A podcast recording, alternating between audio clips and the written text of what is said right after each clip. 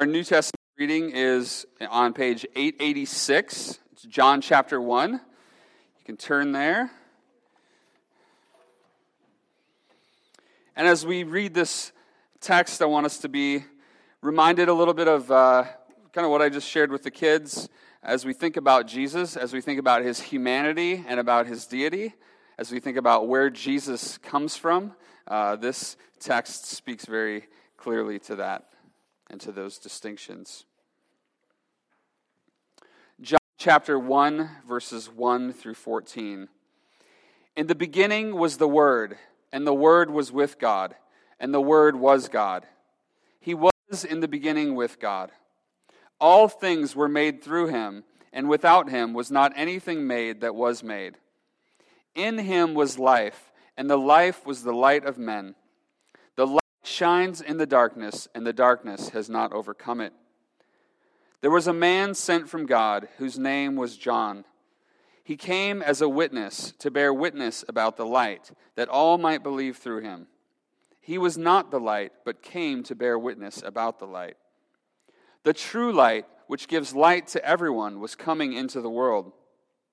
He was in the world, and the world was made through him, yet the world did not know him. He came to his own, and his own people did not receive him. But to all who did receive him, who believed in his name, he gave the right to become children of God, who were born not of blood, nor of the will of the flesh, nor of the will of man, but of God. And the Word became flesh and dwelt among us, and we have seen his glory glory as the only Son from the Father, full of grace and truth. I love this passage begins the Gospel of John and introduces us to our Lord and talks about how he came into this world. He came to his own people. He came as a descendant of Abraham. Yet his own people did not receive him, they rejected him. But it says, to those who did receive him, to those who believed in his name by faith, he gave the right to become children of God. So we are children of God if we trust in Christ. And that is good news for us this morning. Well, now you can turn back to Genesis uh, chapter 38, where we will be continuing our sermon series in Genesis. That is on page 32 if you're following along in the Pew Bibles.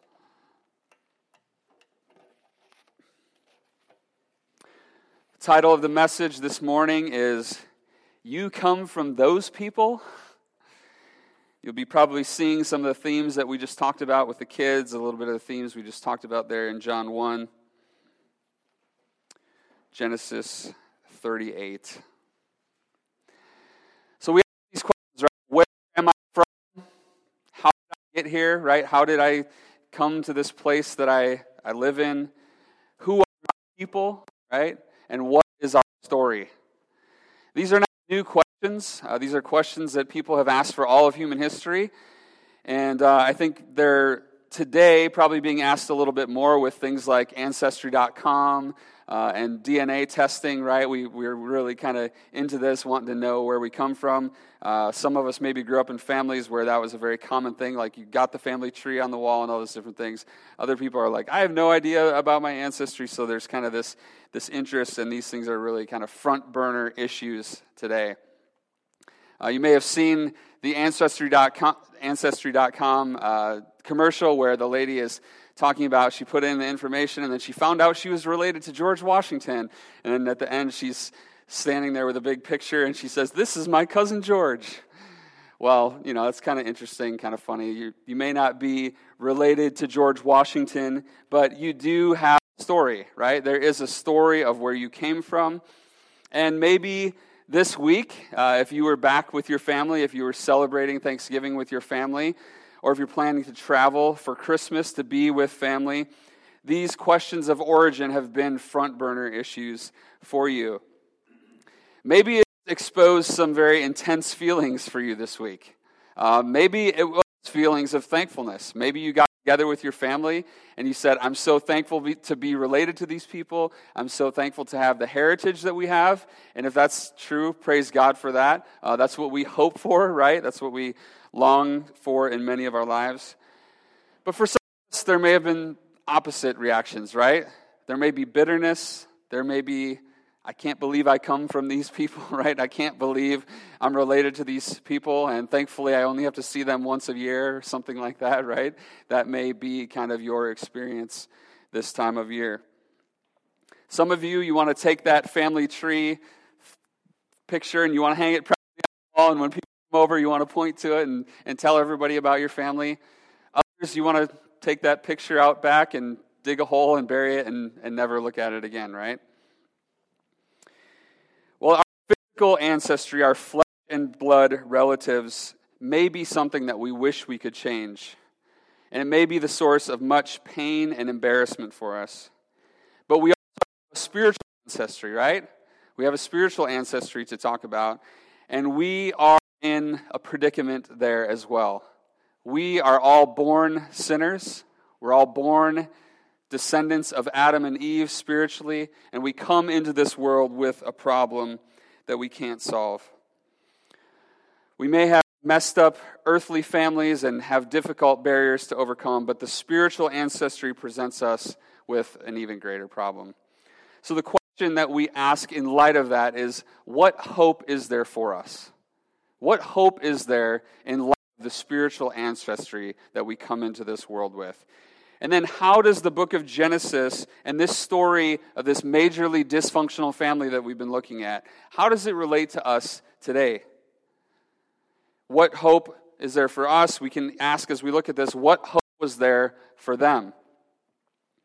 We've been in the book of Genesis. If you're just joining us, we've been following the stories of Abraham, Isaac, and Jacob. Last week, uh, we started chapter 37 and it said, These are the generations of Jacob when it introduced the chapter. And really, the next, from chapter 37 to chapter 50, it's going to be a story of Jacob's sons, mainly focused on Joseph, who we saw last week.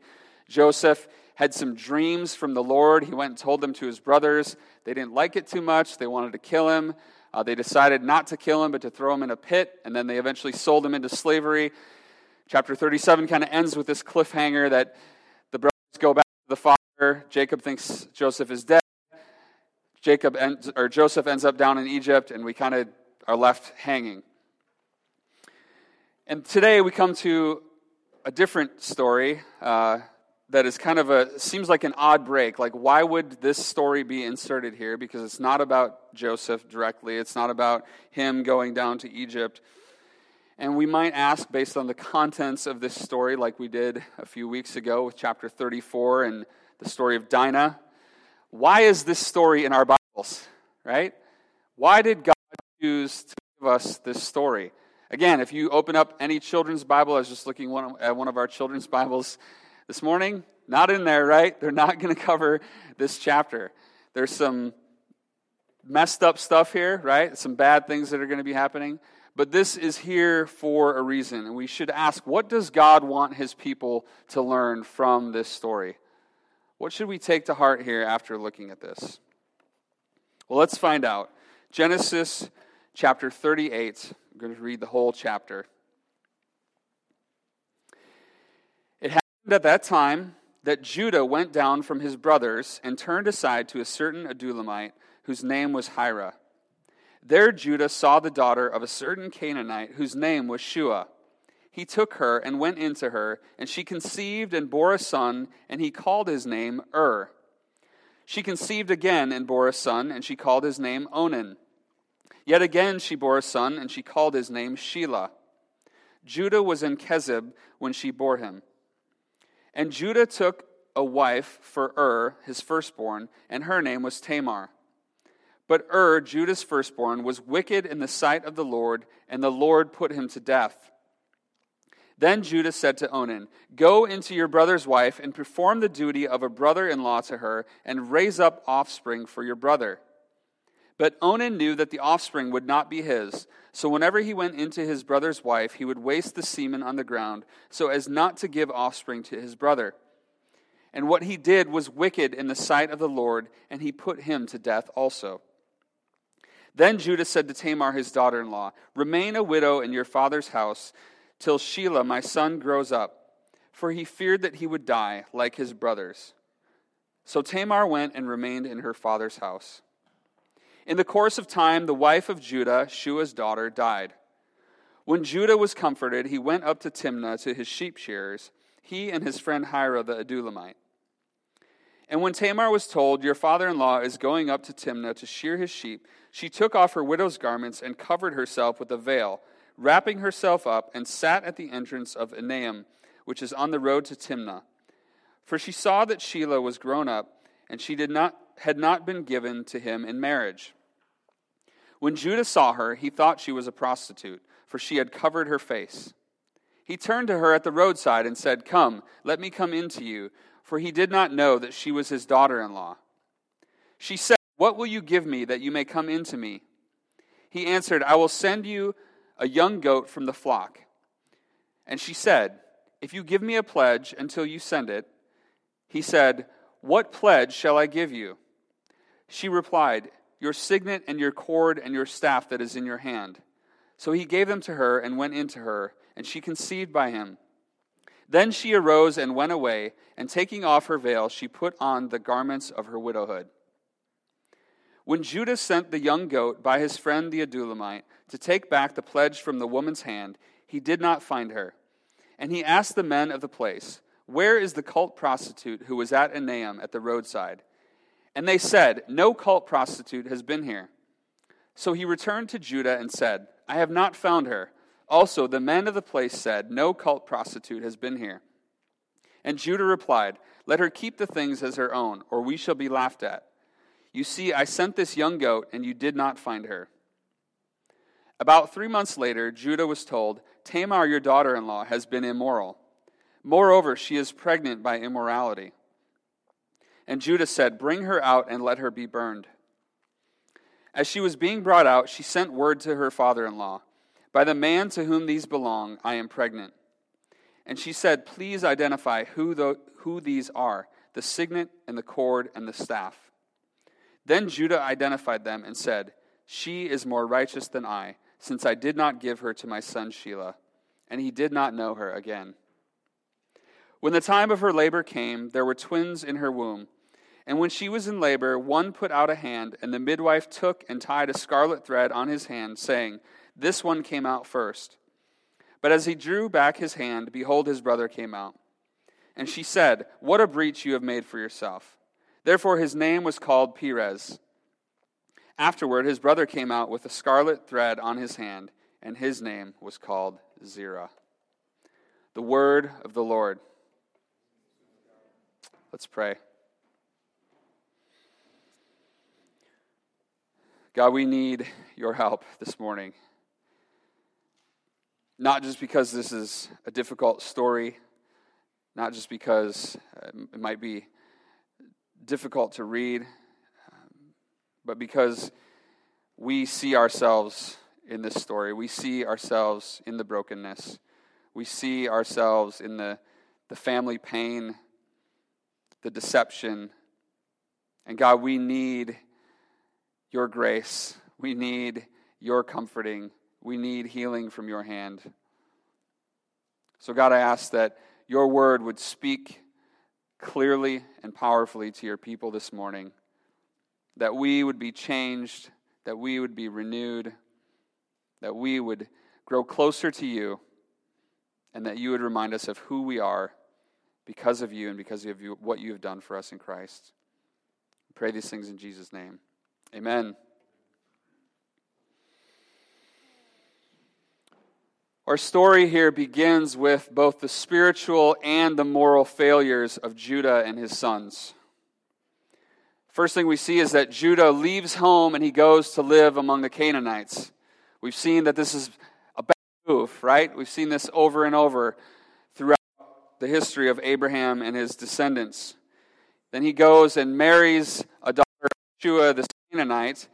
And again, we've talked about intermarriage, that the reason why God condemns intermarriage is that people are being joined with others who are not worshipers of the Lord, and that they're being drawn away, they're being led astray into idolatry. And we're going to continue to see, if you continue to read the Old Testament after Genesis, you're going to continue to see this story of God's people being led astray see it in Solomon. We see it in all of the, these kings of Israel who are led astray. So Judah and his wife have three children. The oldest child, his name is Ur. And Judah takes a wife for his son Ur, and her name is Tamar. Something interesting about Ur, uh, his name in Hebrew is just two consonants. If you take those two consonants and you flip them around, it's the word for evil or wickedness. And it's the word that we talked about last week um, that we've seen throughout Genesis. God looking at evil and, and the wickedness of people. And then we're presented with a problem here in this passage that we've seen in the past three generations. And this is the problem of childlessness. Abraham, Isaac, and Jacob all faced the same challenge. And God always intervened. God always heard their prayer. He came and He delivered them and He gave them a child. He opened up the wombs. And God's intervention throughout these stories, it always overcame the human attempts to do things on their own strength and in their own power. And we're going to see that again here in this story. The problem is exacerbated here because the man who's supposed to carry on the line is a wicked man. We don't know exactly why and what he does, but God takes him out. God kills him. So now what? Here's the oldest son of Judah.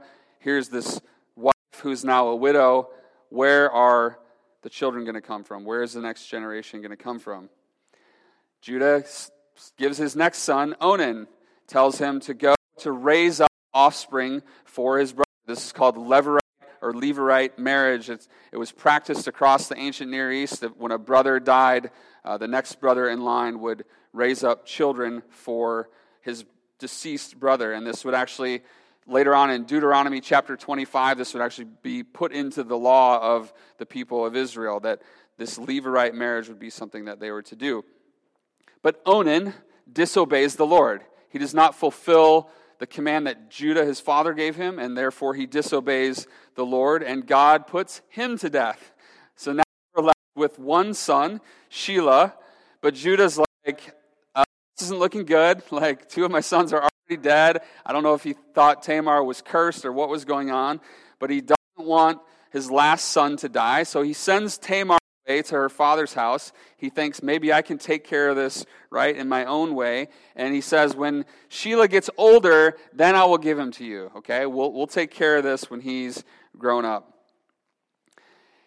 We see as we've seen in these generations, we see Judah's failure as a father here. He doesn't bring up his sons in the knowledge of the Lord, in the knowledge of the covenant promises, in the knowledge that the offspring of Abraham and their descendants were to be a blessing to the world. I think if Onan would have understood that, right, he would have followed through and he would have obeyed the Lord, understanding that this was part of God's plan and part of God's blessing to the world. Instead, he disobeys. And Judah doesn't react in faith, he reacts in fear, he reacts in self preservation. Learned a little bit of that from his own father. And this way of acting, this acting out of fear and self preservation, it hasn't worked well so far for the patriarchs, right? We've seen this play out. And now, apparently, Judah wants to have his try at it, right? He's going to have a go, but he's going to totally get busted here. Tamar, she gets in on deception, right? Again, she's learned well from this family. Tamar, she schemes and disguises herself as a prostitute. She meets Judah on the alongside the road, and he takes the bait, right? He thinks she's a prostitute. He goes and asks her to be with her, but she says, "Not so, not so fast. I need a payment, right?"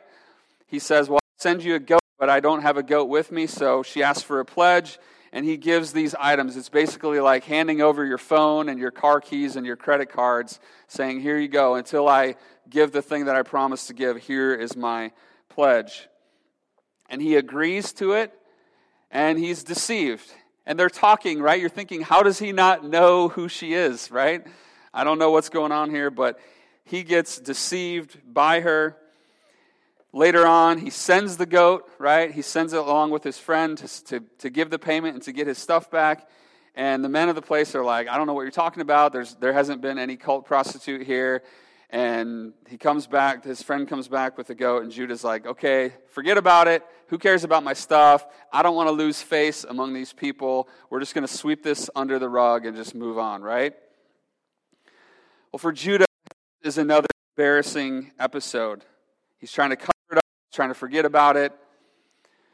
Just like he and his brothers in our previous chapter tried to cover up the murder of their brother Joseph, right? Well, let's just forget about it. Let's, let's move on with our lives, right? Pretend this never happened. Don't miss the connection there, okay? But Judah, God sees you, right?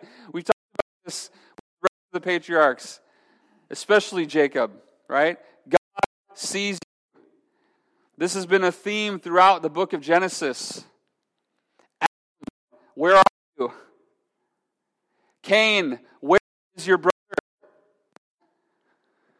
The flood God looked down and he saw the wickedness in the earth, right? God sees. The Tower of Babel, it's almost kind of comical. God came down, right, to see the tower. It was so puny that God had to come down so that he could see it. And then Jacob, Judah's father, he spent so much of his life running from God when God was there and God had promised to be with him all the time. Judah, again, is acting as if God doesn't see. I love Psalm 94, it really captures this dynamic well. Is crying out to God, and in verse 3 he says, O Lord, how long shall the wicked exalt? How long will the wicked people continue in their pride, right? And then it goes on a little later in that psalm. It says, The wicked say, The Lord does not see, the God of Jacob does not perceive. Understand, O dust of the people. Fools, when will you be wise? He who planted the ear, does he not hear? He who formed the eye, does he not see? He who disciplines the nations, does he not rebuke? He who teaches man knowledge, the Lord knows the thoughts of man that they are but a breath. Brothers and sisters, there is a warning and an encouragement here. The warning is that God does see, right? He sees our sin. He sees when we try things up like Judah did. Now, in Judah's case, it was obvious all other people knew about it, right? But he's still trying to pretend like it never happened.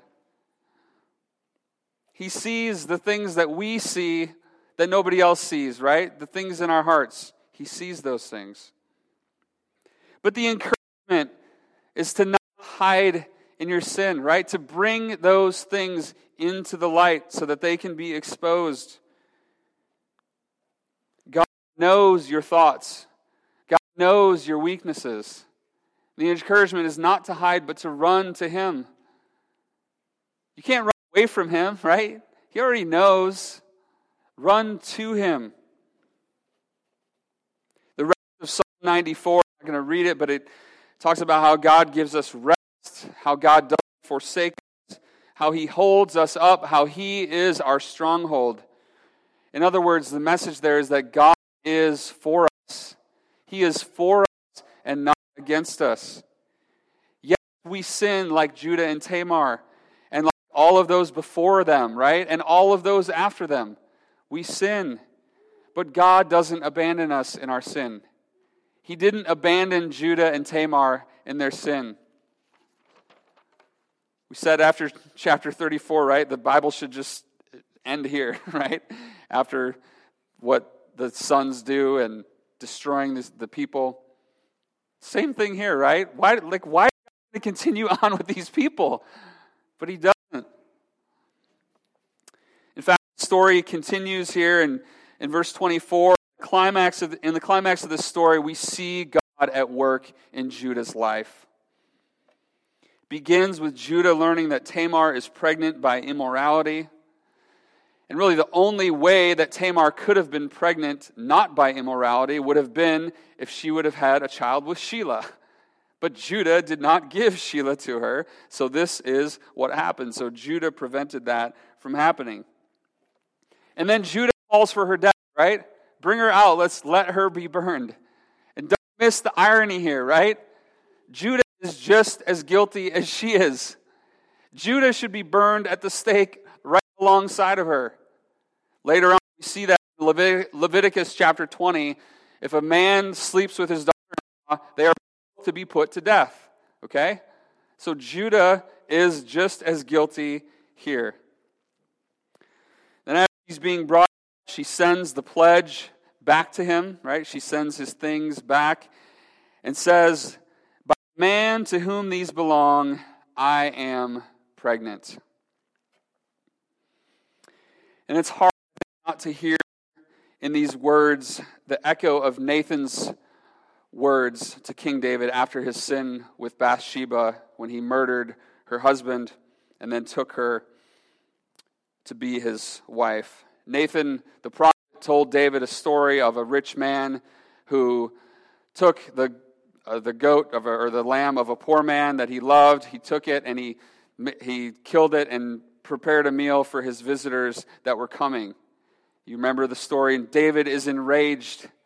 David says, As the Lord surely man shall be put to death. You remember what Nathan says to David? You are the man. You are guilty, right? You are the man. And then David in Psalm 51, he repents, he turns to God. Ten generations pass from Judah to David.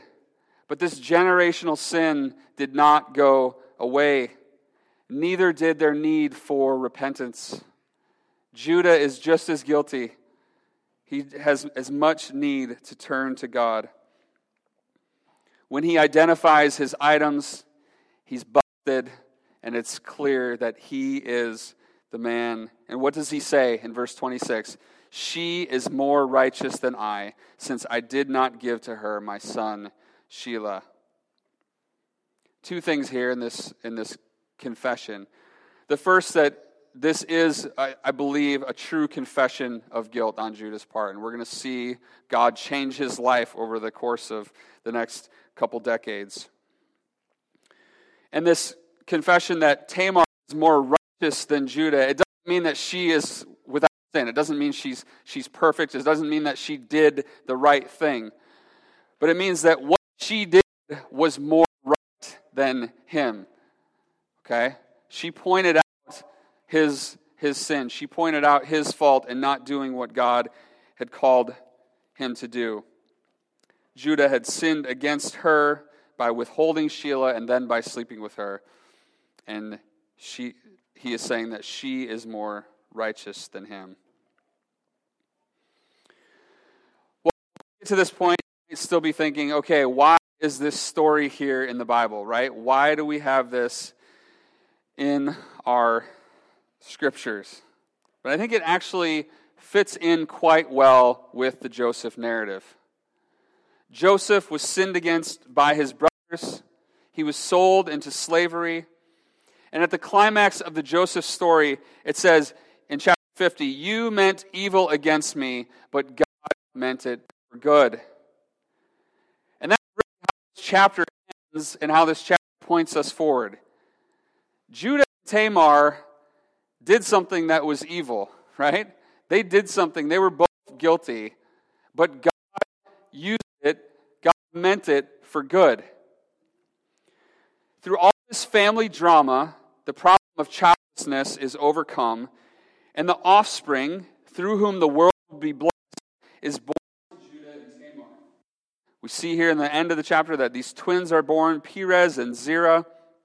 And then we, we know from later on that the line is going to continue through Perez. Now, you might sit here and read this today and be like, okay, this is really obscure, just all these weird Hebrew names and all these, you know, these distant people. Does this have to do with our contemporary lives? Let's not miss the significance of this chapter here. Perez, now his name is only going to be mentioned a few more times in the Old Testament, and it's always going to be in some relationship to a genealogy. One of the most mentions of Perez's name is at the end of the book of Ruth. Now, Ruth, like Tamar, she was a Gentile woman who had been married to a descendant of Judah's. Her husband also died, and Ruth was childless. But she trusted God. She returned back to Bethlehem with her mother in law, Naomi, and she married a man named Boaz. Boaz performed the duties uh, in the Levirate marriage. He performed his responsibilities, unlike Judah's sons, right? Boaz performed those duties, and he marries Ruth. And at the end of Ruth, after they agree, Boaz and Ruth agree to get married, they're at the city gates. The elders gather at the gate of the city, and this is how the elders of the city respond to Boaz's agreement to marry Ruth. They say that they are witnesses, and they ask for a blessing upon her, like Rachel and Leah.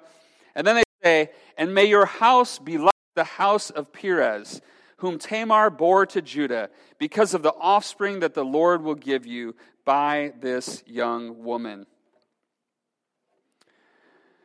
The offspring that God gave Boaz and Ruth was named Obed. Obed was the father of Jesse, and Jesse was the father of King David. And the book of Ruth ends with the genealogy of David, listing 10 generations, and guess who the genealogy starts with? Starts with Perez, okay? Now, why on earth would this genealogy in Ruth Ruth chapter 4, the er, very end of Ruth chapter 4, these 10 generations, why would it start with Perez? Why wouldn't they go all the way back to Abraham? Wasn't that much farther. Why start with Perez? Which brings us back to our question what hope was there for them? And what hope is there for us? When we come to the New Testament, if you open up right to the beginning of the New Testament, the book of Matthew, we get a genealogy right off the bat, right? And I know we like to joke around like, oh, just reading all these names, it's so boring. But we've, if you have been with us as we've been going through Genesis, especially earlier on in the spring we were, when we were in the beginning, Genesis kind of set up these are the generations of, and then fill in the blank. And that, that's repeated over and over, and that's kind of how Genesis is structured. Well, the New Testament begins the very first line in the New Testament is the book of the genealogy of Jesus Christ. Okay? And that language, these are the generations of, and the book of the genealogy of are the exact same words that are being used. The book of the genealogy of Jesus Christ, the son of David, the son of Abraham.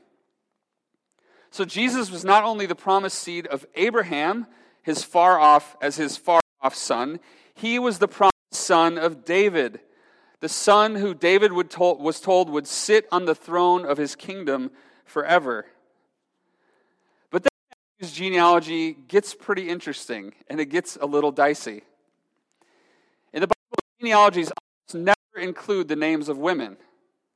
Whole Bible, I think there might be one other genealogy that has a, has a woman named in it.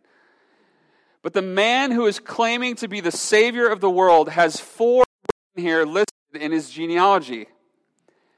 Tamar, Rahab, the prostitute who was actually Boaz's mother, Ruth, and Bathsheba, David's wife. Okay? Three out of four sexually immoral women who needed a Savior. Four four sinful human beings, sinful women who needed a Savior. You may, you know, sat with your family at your Thanksgiving meal and said, you know, I don't know how God can use me when I come from such messed up people, right? I don't know how God can use me to my family. I don't know how God can use me to be a witness when I go home and I just feel like I don't even want to be here. Or you may be here today, you may think, I don't know how God can use me for good in this world when He knows what I've done. right? When He knows what a mess I've made of my life, or when He knows that secret sin that I'm dealing with. I don't know how God can use me. Well, He's seen it all, right? Nothing surprises Him. And we look at the story of these people and we're like, how? You know what? It didn't stop God choosing and using sinful, broken people like Judah and Tamar, and Rahab and Bathsheba and David. But we stand here today on this side of the cross and we rejoice in what God has done to save sinners like us. In the midst of our junk, right? In the midst of our family dysfunction, the fact that God still chooses to love us, still chooses to use us for his purposes, is an amazing picture of his grace in our lives. What he has done to rescue us out of the pit, he has adopted us, he has brought into his family and made us his children. And it is all by His grace. And as we talked about with the kids, as we've been mentioning, as we saw in, in John chapter 1, we have a new spiritual heritage. It says in John 1 To all who did receive him, Jesus, who believed in his name, he gave the right to become children of God, who were born not of blood, nor of the will of the flesh, nor of the will of man, but of God. Born of God, children of God. Brothers and sisters, let us rejoice in who God has made us to be in Christ and what he has done to bring us to himself. Let's pray. God, reminded in this text that you broken people and you use sinful human beings to accomplish your purposes. God, may we be reminded of the grace that you have poured out in Christ. That as we come to Him, as we become your children through Christ, God, may we, may we be reminded of your love for us, of your care, of your fatherly care. May we be able to run to you with all the junk in our lives. May we be able to rest in you. And may we be able to to go out knowing that it's not in our strength that we, we try to love other people. It's not in our strength that we try to point others to you, but it is your spirit at work in us. So, God, would you be pleased to use us